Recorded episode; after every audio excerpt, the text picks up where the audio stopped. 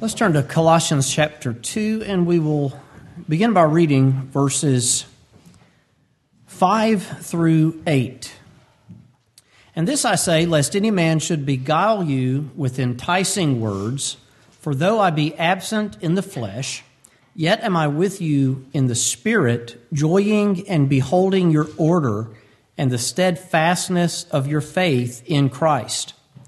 As ye have therefore received Christ Jesus the Lord, so walk ye in him, rooted and built up in him, and established in the faith as ye have been taught, abounding therein with thanksgiving.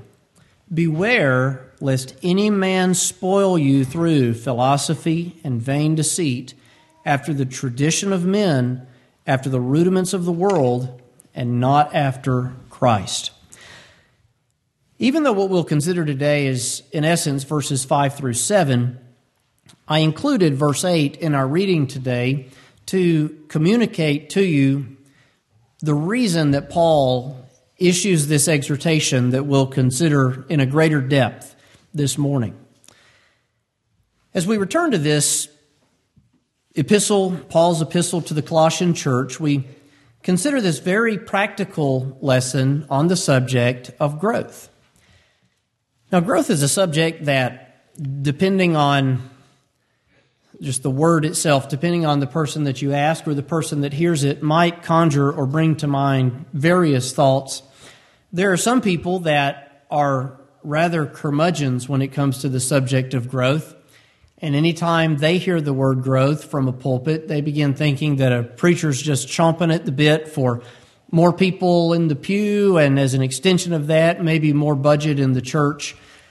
And, and certainly, maybe that could be the case from time to time. Sometimes, if you hear the word growth, you might think, you might anticipate a message on evangelism or sharing the Word of God in a community. And certainly, that sharing the Word of God and evangelism ought to lead to growth in individual churches in communities. But today, we're going to consider growth from the perspective not just growth for the sake of growth, not numerical growth, though if this type of growth occurs in a church, I think numerical growth will be on the way.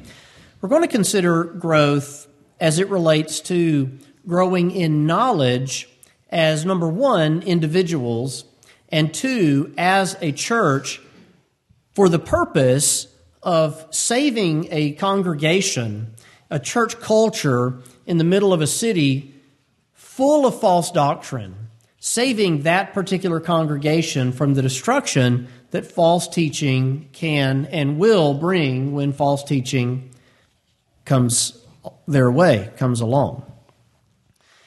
Now, if you notice this, we'll just begin by observing what Paul eventually tells them. And I want this thought to be in mind as we consider today this exhortation to walk in Christ, to be rooted in Christ, and established in the faith. Paul says, As you have therefore received Christ Jesus the Lord, so walk ye in him, rooted and built up in him, and established in the faith. Rooted and what? Built up. And so as we introduce that word to today, growth, we're going to be talking about solidifying our understanding and growing in our understanding for the important purpose of delivering yourself and, as an extension of that, this church body from error, because error is always destructive. A few thoughts on that up front. Now, verse 4 is one that you should remember it's the verse that we ended with last time that we were together. And this I say, lest any man should beguile you with enticing words. So, right before the language that we consider today, Paul gives the warning. We talked about it last week from the perspective of how we don't like warnings and we don't like to be told what to do as it relates to the speed limit or maybe wearing a seatbelt or maybe taking medicine that the doctor gives us or any sort of other thing like that because we're natural born rebels. I want you to understand exactly how serious of a matter it is when Paul issues this warning. This is him saying, Beware because there are people in the world that could beguile you with enticing words. And we'll comment on those two terms in just a moment.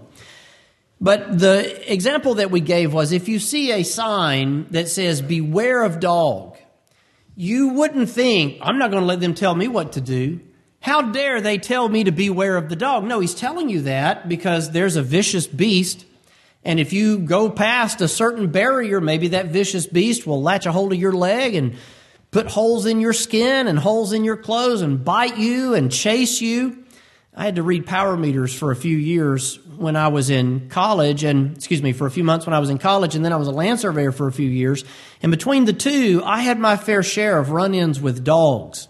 One time somebody put a pit bull house under the power meter, and in the pit bull house was a mama pit bull and several puppies. Now, you can imagine what happened when little college age Ben wanders up to read the power meter at that home.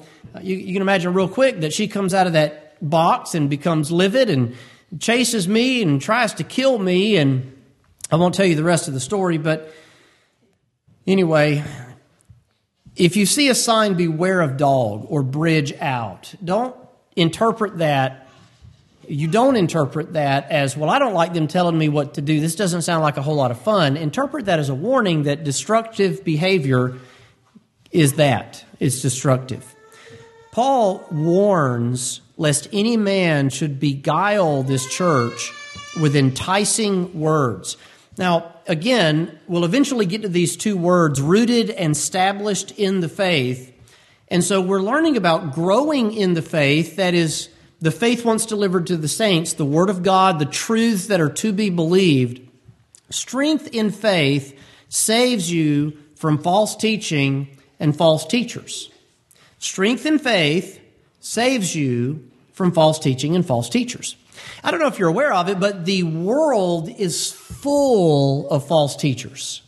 Now, there's a lot of fellow Christians who hold to a different point of view than we do on a lot of issues, and that doesn't make them a a false teacher. A lot of them are doing the very best that they can with the information that they have. And as I was driving to church today, I was passing cars, and you can tell people are dressed up. They're going to church. It's the Sunday before Thanksgiving, and they're just ready to go to the house of God. And I just prayed, Lord, that they have a, a clean heart, a pure heart. They're going to God's they're the best they have of God's house today. And though they don't agree with us on a lot of things, some of them may agree with us on very few things. In their mind, they are getting close to God and they want to experience a blessing from Him. And I don't look at people like that and think these are just a bunch of false teachers. What in the world is the matter with them? Heretics, heretics, heretics. That's not the way that we should view other Christians. But there are so often false teachers in the world. And their motivation is not to serve the Lord to the best of their ability according to the best knowledge and understanding that they have at the time. Their intent is to make merchandise of God's people, to build power in the world for themselves. You, look at the power that cult leaders have. And the U.S. has known some notable cult leaders. I mean, there's a reason that that metaphor, drink the Kool Aid, exists when you want to describe someone who swallows some crazy idea and joins some cult movement. You know, that comes from a guy, a cult leader, who had all of his followers drink poison Kool Aid and die. You think nobody would do that, right? No, they do. People are very gullible. And if they believe that a man, a false teacher, is called of God, what sort of authority does that give that individual man in their lives? False teachers exist and they do great damage to God's people. Strength in faith saves us from false teaching and from false teachers. Now, you notice these words here lest any man should beguile you with enticing words. The word beguile means to trick or deceive. And I think the greatest example of this word used in a Pauline epistle is when Paul says that Eve was beguiled by Satan in the Garden of Eden. Now, when Satan comes to Eve in the Garden of Eden, since Paul uses the word beguile, we know that Satan tricks her to eat. Now, Adam had no excuse. He knew better. Adam's the federal head over all his people. He's the head of his household, which at that time was just himself and Eve. He ought to have known better. He willingly chose to disobey God, but Eve Well, she was deceived, she was tricked. Eve was tricked of the wicked one. Oh, God knows that you'll be like him, knowing good and evil. So just take, this is a good thing. Now, God had given them a what? A warning. He said, Beware, don't eat of this tree. It's the one thing you're not allowed to do. But Eve eats. She gives to Adam. Adam eats. And the whole story of sin in humanity began at that moment through the deception of Satan. To beguile is to trick, is to deceive. In other words, false teachers, some of them, the more notable ones in Christian history in this country, maybe you could point out things like prosperity gospel. They, they don't come to you and say, I really pretend to heal people. I keep the handicapped people, the truly handicapped people on the other side of the auditorium if we let them in at all. And then I have my people go around with with a, a microphone and talk to you and reveal to me what you're going through. And then I bring them on stage, and I know you're going to be so ecstatic and overwhelmed with adrenaline that I'm going to touch you in the head and you're going to fall backwards and and we're going to make a lot of money off this and it's not going to do you a bit of good, but it's going to do me a whole lot of good in my bank account. Did they come out and say that? Could you imagine how many people would go to the Von Braun or the BJCC or any other major auditorium and fill that auditorium by telling people, I'm really going to take your money. I really can't heal you. And the joke's on you. I laugh the whole way to the bank. Nobody says that. Nobody would show up. And yet that's exactly what these people do that belong to that particular faction. Some of them some of the, some of the false teachers do this for power over people. Do you know how much power religion has w- yielded wicked men in the history of the world? It's just like politics, but greater. And there have been times in church history when religion and politics merged very devastatingly to the truth and the people of God. Because wicked men are attracted to power. What was the problem with the Pharisees in Matthew 23? They were wicked men who wanted the power, they used the power to afflict and to enslave, in a sense, God's people. And so they beguile, that is to say, they deceive or they trick. Always be on the alert for men and women who would beguile you in a religious sense to trick you to bring you under their control. Not only do they beguile them, but they entice them. And the word entice means to persuade. But if you think about it in your mind, to be enticed to us is so often synonymous with being tempted to do something that you shouldn't have done or that you shouldn't do. False teaching, then, is often enticing. If I was a man who was impoverished, and, and there have been times as, as a land surveyor with two kids making 10 bucks an hour living in an apartment where you might have looked at me and thought I was impoverished, but we didn't know any different. It, it was really, we had a good time. I think those were some of the happiest moments in our, in our life. But if I were a man who were impoverished and this guy's preaching something that sounds like a gospel, but it teaches that because of the death of Christ, well, God will give me just random deposits into my bank account and you know, my financial problems will go away. I won't have any health problems. Imagine how enticing that is to a person who is impoverished. If you're a starving man and someone offers you the promise of a sandwich if you just follow this Jesus, you can imagine how persuasive that is as your stomach growls and you experience the pangs of hunger. And so these false teachers, they beguile and they entice. They beguile and entice.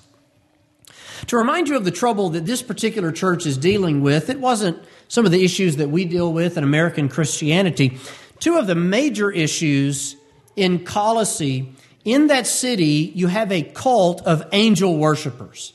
Now, if you know the truth about Jesus Christ, as we have hammered on throughout this past chapter, you know that He alone is our Creator, that He is the second person of the Godhead. In Him dwelt all the fullness of the Godhead bodily. Chapter 2 and verse 9, we'll come to that in a moment. If you know that Jesus is the head of the church, He is the only one to be worshiped, what does that do? What does that truth do to angel worship? Well, it excludes it. You know, the old statement if you want to identify counterfeit bills, you don't have to study the millions of ways a counterfeit bill could be made. You just need to study the real thing. And in learning the real thing, anything not the real thing suddenly becomes very apparent to you. Paul, in laying the foundation to confront the angel worship, focuses on the identity of the Lord Jesus Christ. He's the second person of the Godhead. In him dwelt all the fullness of the Godhead bodily. He is Lord. He is head. He alone is to be worshiped. God alone is to be the object of our worship.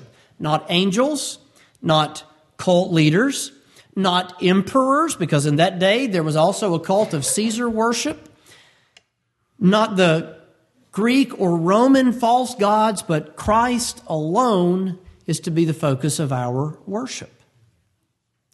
At the same time, there was a group of people in this community that had taught, that had taught asceticism. What is asceticism? Well, it's extreme self denial that we see in Christianity as monasticism entered onto the scene, where men depart away from human life and live somehow alone in some sort of convent with other men. I, I, don't know what all they do in those places. I know they abstain from a lot of lavish lifestyle. And uh, the funny thing in movies and media, you often see them brewing their own beer. And I don't know, you, it might just be a bunch of guys that got tired of everything and retreated away somewhere in the name of religion to drink beer and sing all day. I don't really know. But that seems to be these monastic, uh, you know, monastery type guys. They they go off and it's this very rigid touch not, taste not, handle not sort of mentality. Verse 21, you see that when Paul begins to confront that. And we'll look at that in coming messages.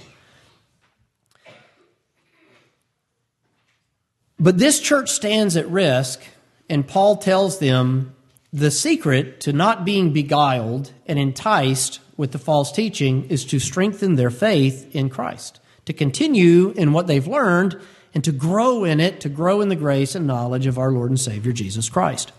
Now, solidifying this point to you, I want you to notice as we read verses 5 through 7 what occurs directly before and after. This I say, lest any man should beguile you with enticing words. Beware lest any man spoil you through philosophy and vain deceit after the tradition of men, the rudiments of the world, and not after Christ. And that'll be the beginning verse that we consider next week. But we have this I say, lest any should beguile you and entice you. Beware lest any man spoil you. Now, the word spoil is commonly used in the Bible to refer to the incentive or benefit of conquering someone or something. To the victor goes the spoil that word often had reference to the gold and the silver and the slaves and everything else that you would get the land, the cities, the fields, the vineyards. When a military or a country would conquer another one, what they took was the spoil. And it's interesting that that's the word that's used here because that's exactly what false teachers do to God's people. That's exactly what God's uh, what false teachers do to God's people. Now, I want to be very clear before we go into these passages. I'm going to give you this caveat once again.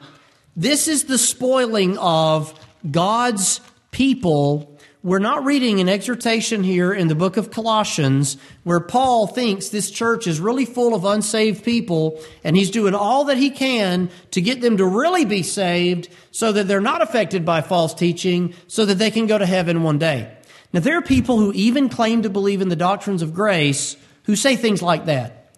And I just wonder, what, what about the doctrines of grace don't you understand?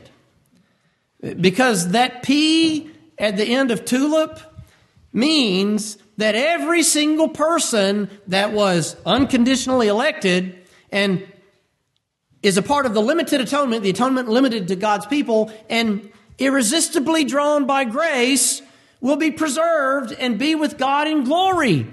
And so anytime somebody says, well, you know, this false teaching is going to take somebody from God and they believe the doctrines of grace, I just think, where is the disconnect in your brain?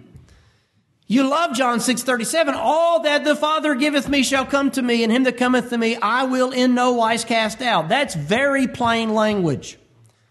A 5-year-old can understand that statement.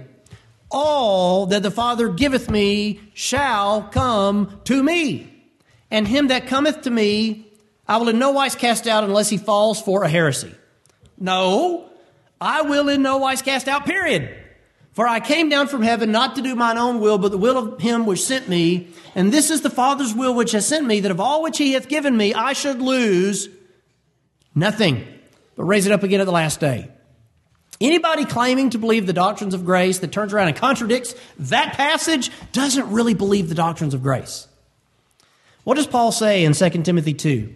Now, if I said this recently here, I've said it so many places, I don't know where I said it. So if you've heard me say this recently, forgive me. If you haven't, well, here we go. 2 Timothy chapter 2 and verse 19. Concerning the false teaching of a couple of heretics, Hymenaeus and Philetus, who concerning the truth have erred, saying that the resurrection is past already, and overthrow the faith of some not have overthrown, but overthrow. It's still happening. That's a present tense word. They overthrow the faith of some. Nevertheless, the foundation of God standeth sure, having this seal the Lord knoweth them that are his. Even if God's children fall to false teaching, the foundation of God stands sure, having this seal. What is the seal? The Lord knows them that are His. Do I always know who belongs to Christ? No. Do you always know who belongs to Christ? No. But one thing's sure, God knows those that He elected before the foundation of the world. The Father, the Son, and the Holy Spirit engaged in covenant before the world began to redeem these people. If God, the Father, the Son, and the Holy Spirit all engage in covenant, contract between the persons of the Godhead, this Godhead that is always unified, that is always one. There's no disagreement between the will of the Father, the Son, and the Spirit. There's complete harmony in the Godhead. And this Godhead covenanted before He created the universe to save you. There's no taking you from the hand of God. Even if you fall to a heresy. The word heresy means division. Heresy is divisive. But nothing can sever God's people from Him because Christ died for them. I should lose what? As many as fall to false teaching? No, I should lose nothing, but raise it up again at the last day. Why? Because the foundation of God standeth sure, having this seal, the Lord knoweth them that are His. The one, dare I use the word mind, and Scripture uses that word, who hath known the mind of the Lord? The one mind in existence that matters knows them that are His. Not me, not you, but God knows those that belong to Him. Now, moving past the groundwork, for though I be absent in the flesh, yet am I with you in the spirit. Now, by the way, don't use that as an excuse to say, well, I'm not going to be at church today, but I'll be there with you in spirit. I don't like preaching to spirits, Elder Ricky Harcrow said once. Now, if we have ghosts start appearing in the room, eh, I'm going to be out the door. Be like the disciples when Jesus walks up on the water and they think it's a spirit and they all begin to shriek in terror. That would be about the reaction. If spirits appeared today, Paul isn't saying that to say, well, you can be absent in body but present in spirit. He's just saying, look, the Spirit is telling me what goes on there, and I know through the Holy Spirit, even though I'm not with you in the flesh, I know that you have order and steadfastness in your faith in Christ. Now, what's going to deliver that church in Colossae from the false teaching of angel worship or asceticism? Well, it's going to be the order and steadfastness of their faith in Christ. And Paul says, though I am absent in the flesh, I'm with you in the spirit, joying and beholding your order. That, that thought, I, I'm going to pause and go off on a tangent here just a minute. You know, social media is inventing this metaverse stuff. And while I'm all about live streaming here, there's never going to come the day when Flint River has a VR service where we get together and we sit in our recliners and put on the little VR and suddenly we're all in church together and I get to give you a VR sermon. We're going to gather together in person. Now, if we have, you know, COVID 2023 or something and, you know, smallpox comes back or, you know, some worse thing, bubonic plague or Ebola, yeah, we might, we might adjust some things for a little while, but uh, please understand, churches come together and that doesn't mean put on a VR headset. Just trust me, trust me when I say that's going to be a thing, okay? And, and that's not going to be a thing here. It's not going to be a thing here. Anyway. Absent in the flesh, present in the spirit, and I joy and behold your order and the steadfastness of your faith in Christ. Now, by the way, this is an extraordinary compliment coming from Paul to this church. There are churches that he writes to, and think about Galatians. Oh, foolish Galatians, who has bewitched you? That's pretty brutal. Or to the Corinthians, ye are yet carnal. Somebody said there's no such thing as a carnal Christian, and I just want to know who stole 1 Corinthians from his Bible.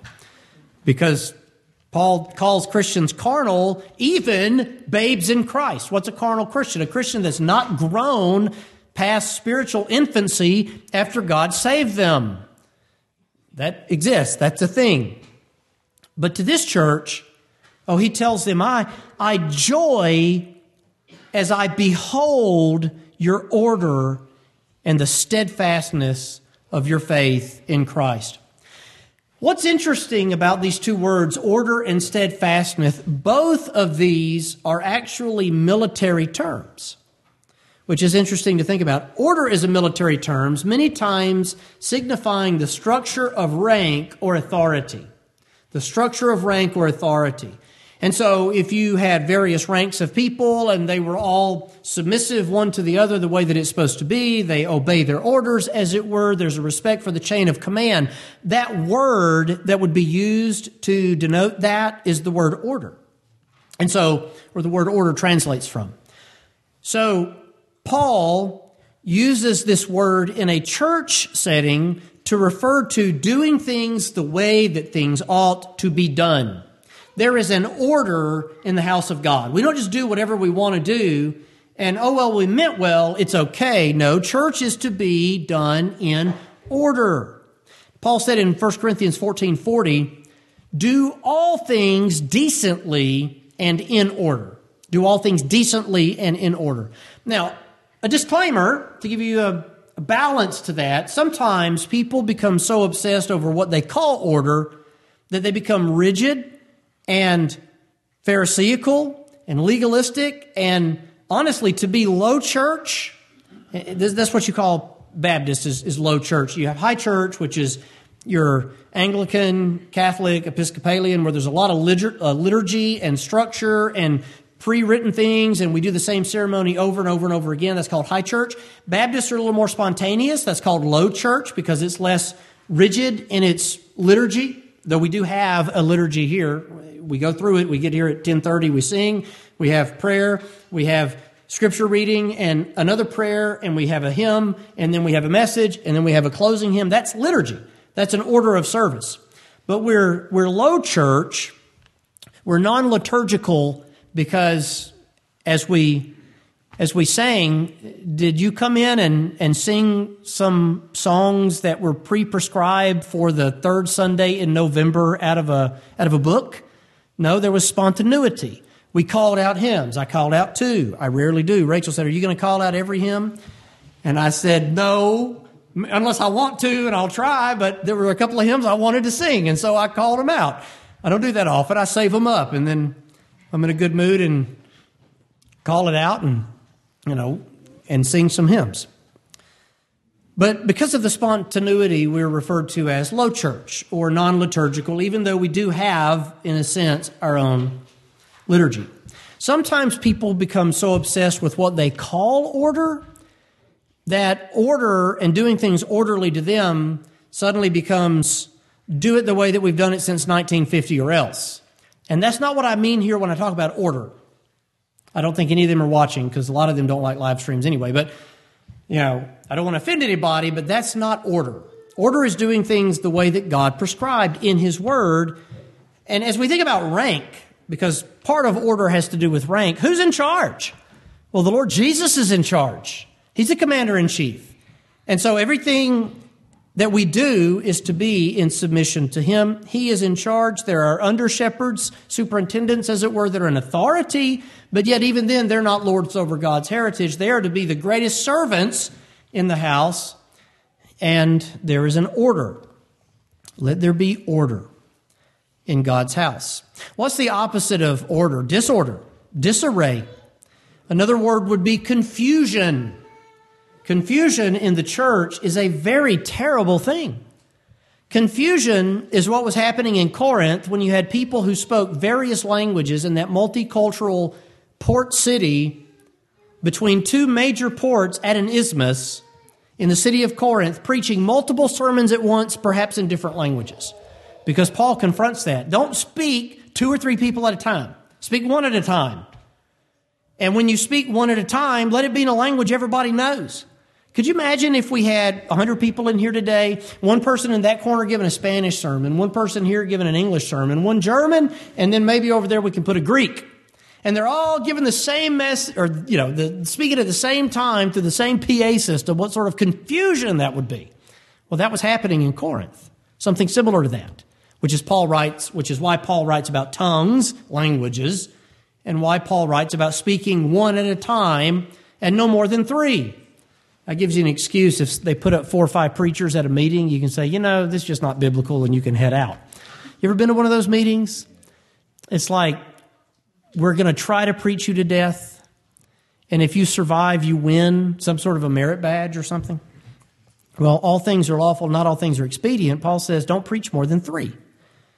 But when he confronts that sort of thing in Corinth, he says, God is not the author of what? Confusion in the churches. The opposite of order is confusion. The opposite of confusion is order. We want to have an orderly service where things are done in the right way. Order is one of the things that as they grow in it, it will deliver them from the dangers of the false teaching in their community. Steadfast is also a military term. Many believe its usage here is an intentional play on the word. This word was used to refer to a solid front of troops, steadfast. A solid front of troops. The word meant something solid and firm. And so if you have a concrete foundation, that's very steadfast. But it was used again in military context, much like this word order, what might Paul be saying to this church? You, church, are an orderly church. Things are done the right way. Authority is followed. People are submitting to the orders of our commander in chief, as it were. And you're presenting a strong front in the world. Have you ever thought about the church as a band of soldiers? We sing a hymn in our hymnal, and it describes us as a merry band of soldiers. Might be here in the vineyard, I, I think. Here in the vineyard of my Lord, I love to live and labor. We're a merry band of soldiers.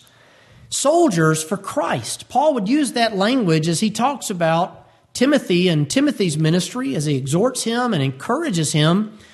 There's a lot of similarities. There are a lot of similarities between serving in a sort of military as they would have in the Roman Empire in that day and being a disciple of Christ. There's a warfare. If you didn't realize you're in a war zone, might I shake you a little and wake you up? Because if you turn on the news or you turn on the radio or you pick up the newspaper or you scroll Twitter, which I would encourage you never to do, it's very obvious and apparent that you are in the midst of a warfare and the enemy is doing everything they can to attack you by beguiling and enticing you with all sorts of wicked, sensual things, but at the same time fighting against you and trying to drive you out of the public square for what you believe to be true about the Word of God, about our roles in society, about human sexuality, about marriage, about child raising, about creation, you name it. They are attacking what you believe. We're in a warfare. Soldiers have gear.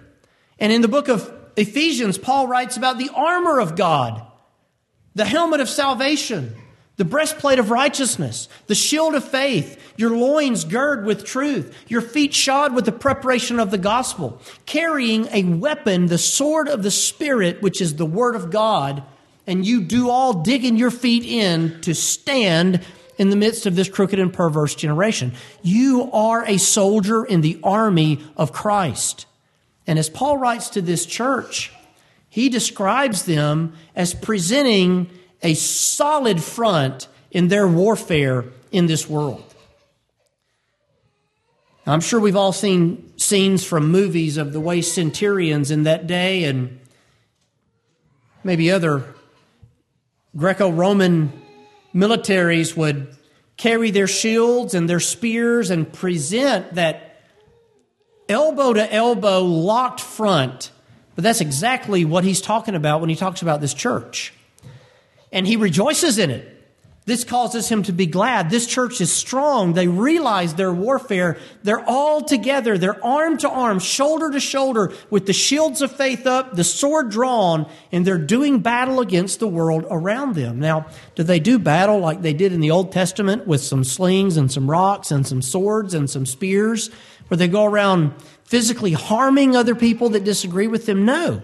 Again, this is a spiritual warfare and the weapons of our warfare are not carnal, that is to say, not physical. We war with information. We war with information. Might I exhort us as Flint River Primitive Baptist Church to lock shoulder to shoulder in a unified front against the wicked notions of this present day and age. Carrying the shield of faith out in front of us to quench the fiery darts of the wicked having that sword of the Spirit, the Word of God, in our hand, ready to do combat with the information contained in the Word of God, to present a solid front, a strong front of troops. As ye have therefore received Christ Jesus the Lord, walk in him. As you have received the Lord. I'm going to comment on that.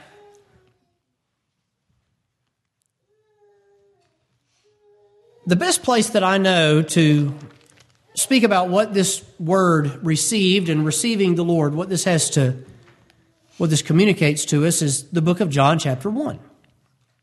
So you might turn to the book of John, chapter 1, and notice in specifically verses 11 through 13. What does it mean as you have received him? Well, as we introduce that word to you today, people often in our day use the word accept. And they'll say, accept the Lord. I looked through the various translations of this epistle just for my own information and perhaps even entertainment last night. And one of all the Bibles that I looked in, and I looked in every single one that I could find online, translate, uh, translated this accept. Every other one all the popular ones today, even some of the not so good ones today, use the word receive. KJV uses the word receive, which is our Bible of choice. People today use the word accept, and to me, I find that word too condescending to use concerning the Lord and Savior Jesus Christ. When you accept someone, you think about what that what that word brings with it as far as a connotation. You know, well, I, we accepted him. You know, that kind of means like he barely makes the cut, or you're reluctant, or maybe there are reasons you shouldn't have. The biblical word is receive. What does it mean to receive Christ? It means to embrace him as the Messiah as you hear the message, to embrace him as the Messiah. Now, giving you a very clear statement on the reception of Christ. Now, if you love the Lord Jesus, there was a time in your life when you heard the word and you said, you know what, I believe that. That was receiving Him, as it were. But I want you to look at John chapter 1 and verse 11. He came unto His own, and His own received Him not. Received Him not. The word received. I want to focus on it. But as many as received him, to them gave he power to become the sons of God, even to them that believe on his name. And if you stop there, and you notice that word, that sentence does not end in a period. But if you stop there in your reading, you might think, aha, preacher, we finally done it. We finally cornered you. You sovereign grace preacher believing in tulip and the doctrines of grace. There you see it. Those that received him, he gave them power to become the sons of God. So to become a son of God, you got to receive him. Well, keep reading. Why did they receive him? As many as received him, to them gave he power to become the sons of God, even to them which believe on his name, which were born. Which were born, those that received him were born. What does he mean? Not of blood. This means that their descendants from Abraham or any other person didn't matter. Not of the will of the flesh, meaning that they didn't choose to be born nor of the will of man themselves or another man. And again, remember this birth enabled the reception. What were they born of that enabled them to receive him when he came unto his own and his own received him not, referring to the nation of Israel? They were born, look at the last clause in verse 13, of God. Those that received him received him because they were born of God. Nine out of ten times, if not ten out of ten times, maybe 999 out of a thousand times on the radio when you hear that quoted, they leave off verse 13. Because verse 13 tells you why they received him. If you've received Christ, if you believe on him, when you hear his word, it's because you were born of God, not of blood, nor of the will of the flesh, nor of the will of man, but of God. You weren't born into it through natural birth. You didn't choose your way into it because it's not of the will of the flesh. Before the new birth, you only have the flesh. And it will never will to follow Christ because the gospel is foolish to a natural man. And it's not by the will of man. If I could will people into spiritual life, we'd have 5,000 people here today. Because if I could will them into that, I could will them into showing up. There'd be a lot of people here today. We'd have to build a coliseum. Those that received him received him because they were born of God. Now, who is the him or the he there? The Word, which was made flesh and dwelt among us. The same Word that was with God in the beginning, was God in the beginning, and with God in the beginning, who made all things, and without him was not anything made that was made. The Word was made flesh and dwelt among us, and we beheld his glory. Those that were his own, the nation of Israel, didn't receive him, but those that were born of him received him. Now let's look at this phrase. To them gave he power to become the sons of God. In the new birth, they were given great power was expended upon them, divine life giving power, quickening them as sons. But I think John has a different meaning here. As many as received him gave he power to become the sons of God. The word power could also translate authority. Authority. And authority and power are synonyms. He came unto the people that were supposed to be God's people, the nation of Israel. Did the nation of Israel receive him as the king, the son of David, the Messiah, the Christ, and worship him? No, they rejected him. What happens after the nation of Israel rejects him? They're cut off from the corporate blessings of God. Who then is given the corporate blessings of God in the world? Those that worship Him, which, unlike the entirety of human history up until that point, were Gentiles. Now, this, as many as received Him, to them gave He power to become the sons of God, I believe is communicating to us that those that should have been followers rejected him, even though they were perceived to be God's people. And people who were not perceived to be God's people had been born of him, received him, and they enter onto the stage of human events as the real people of God. They're given the authority to be, in our minds and understanding, the sons of God in the world. If you think about who are the people of God today, do you think, well, the nation of Israel? That's not what you think. What do you think? Well, the people that love him and know him and worship him and follow him. Because to them are given the authority, as it were, to be in this world the sons of God. We identify them as sons, they manifest their sonship. Why do they receive him again? They receive him because they were born of God. Back to Colossians chapter 2. Paul says, As you have therefore received Christ Jesus the Lord, so walk ye in him. As you receive him, what do you do? Walk in him. Receive him, walk in him. Basically, continue your walk in Christ, continue following the teaching of the real Jesus. Continue following the teaching of the real Jesus, the real Christ, the real Messiah, the real Savior, the real deity, the real divinity the real God. Continue as you have started. Now, verses 6 and 7 we'll read together. As you've therefore received Christ Jesus the Lord, so walk ye in him, rooted and built up in him, and established in the faith as ye have been taught, abounding therein with thanksgiving. Now, I consider it a matter of divine providence that the last word that we'll consider today in our message to you on the Sunday before Thanksgiving is the word Thanksgiving.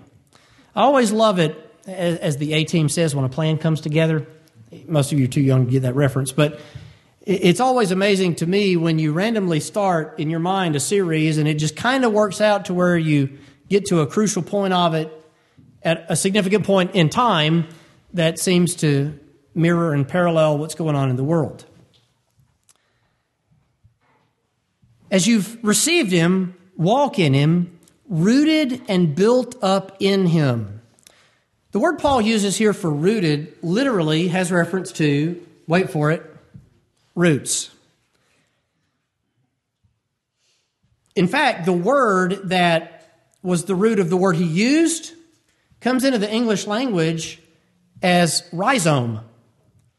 I, read the word last night. I'm like, I bet that's the root of the English word, the origin rather of the English word for rhizome. And I look it up, and sure enough, it is. It is. Paul literally uses the word for roots. Literally uses the word for roots. Now, we might say we want to be rooted in truth and grounded in truth, but those are metaphors. And immediately our mind interprets that as I've got deep understanding of truth, but that's based upon something practical in the world rooted and built up in him literally means that you, like a plant, have put deep roots in him and in his truth and in his word. Rooted and built up in him. Which way do roots grow? They grow down and they grow out. And then you look at this next phrase, and built up in him. If something is built up, which way does it grow? It grows up. And so in this verse, you have both the growth which goes down and the growth which grows up. Now, as it relates to personal growth, as it relates to church growth, I love to emphasize that there are seasons of growth that a church doesn't witness on the outside that I call root growth. I think one of the best years that we had here was 2014. 2014, we didn't have a single baptism, and we've had several this year. We've had top growth this year. Last year, we didn't have a single baptism, if I remember right, because we were kind of dealing with a global pandemic, and I was just thankful when people were here. In seasons of root growth, the church digs its roots down into the soil of God's Word. It pulls in the nutrients, it pulls in the information, and it strengthens itself against a storm uh, the tree of a, the health of a tree so often depends on its root system. An example of that we'll all get. It wasn't but a few, a few weeks ago, a couple of weeks ago, that something very tragic happened here on our facility. We had to have our hundred year old tree cut down. Now, if you're one of those people that doesn't notice things and you didn't know that, Lord bless your heart. But more than likely, when we pulled in the parking lot, we noticed the giant pile of mulch and the great missing green tree out there. Now, we're not Ashtoreth worshipers. We don't worship in the groves, and our spirituality here doesn't depend on tree. But we were sad to see it go.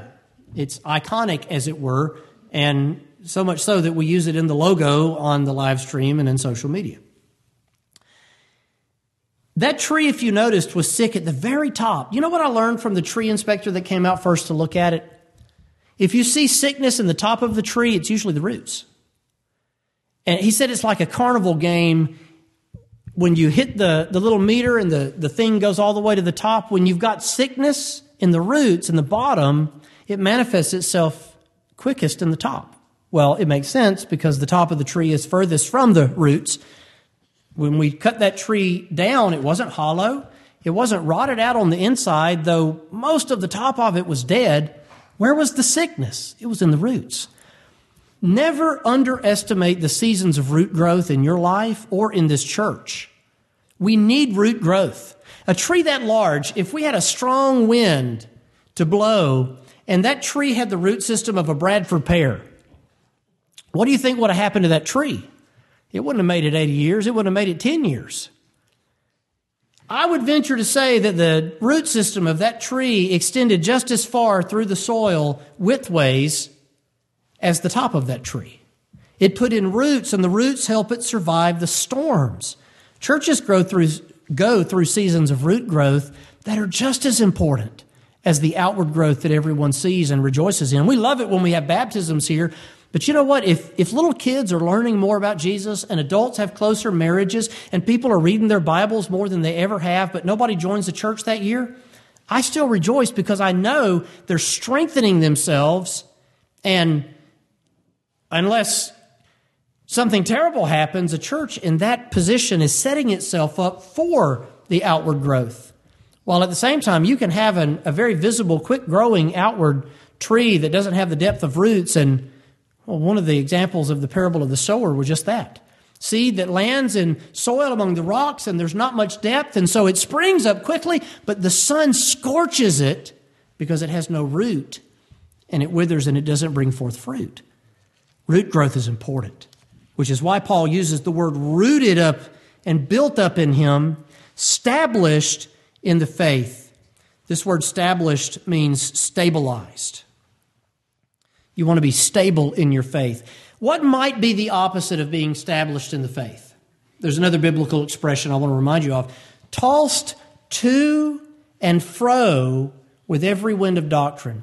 If I am bouncing back and forth from alternate, even opposing viewpoints on passages or subjects that concern Christians, I ought to be concerned because more than likely I'm being tossed to and fro.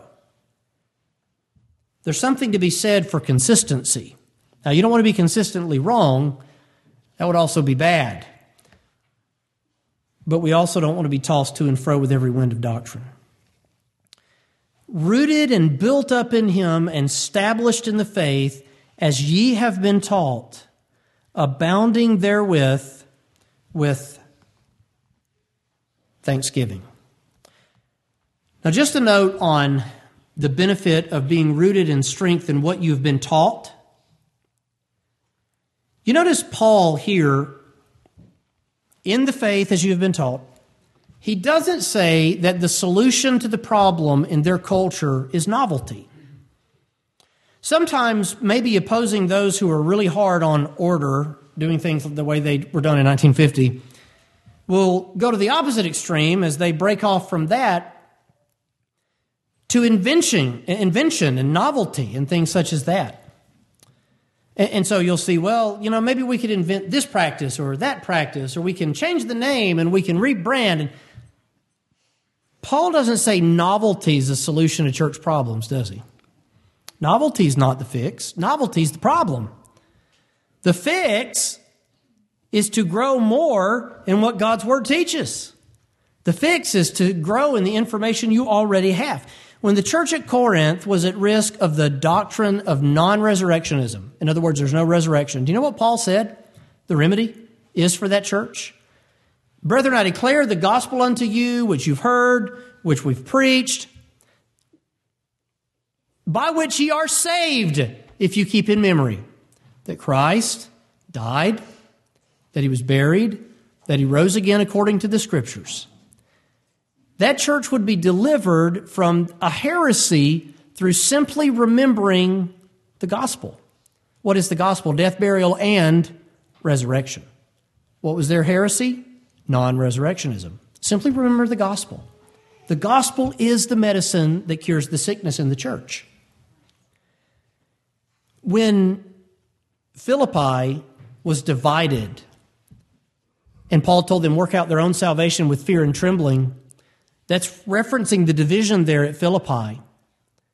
You know, the solution was to let this mind be in you, which was also in Christ, who took him upon the form of a servant, made himself of what? No reputation.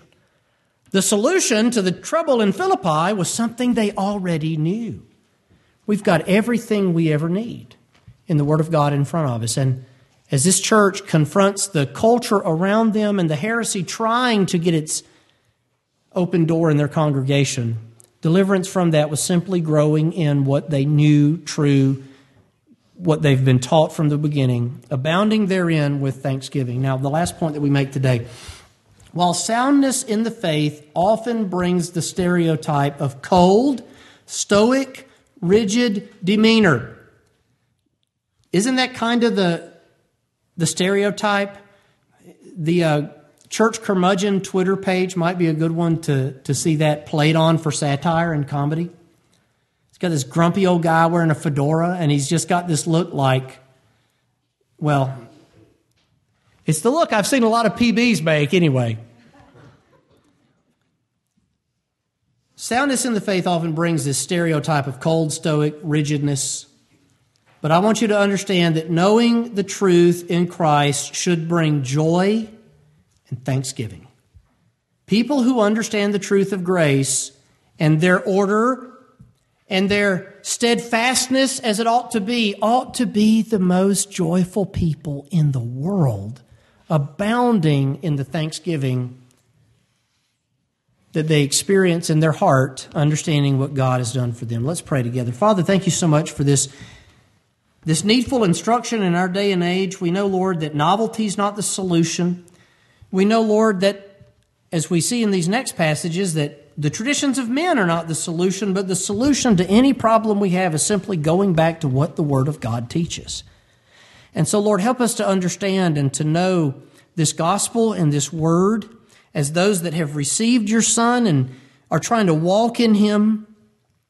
And Lord, we pray that, that whatever the case may be that we might experience individually or collectively, that you would give us your word on that subject. Help us know what your word says about that subject, that we would not fall victim, as threatened the Colossians, to the various false notions that exist and the false teachers that do labor in our day and age. Forgive us of our sins, Lord. We pray that we would all enjoy a good Thanksgiving week with family and friends as, as we have opportunity. We pray, Lord, that this would be a special time in which we understand and are thankful for your many blessings. In Jesus' name, amen.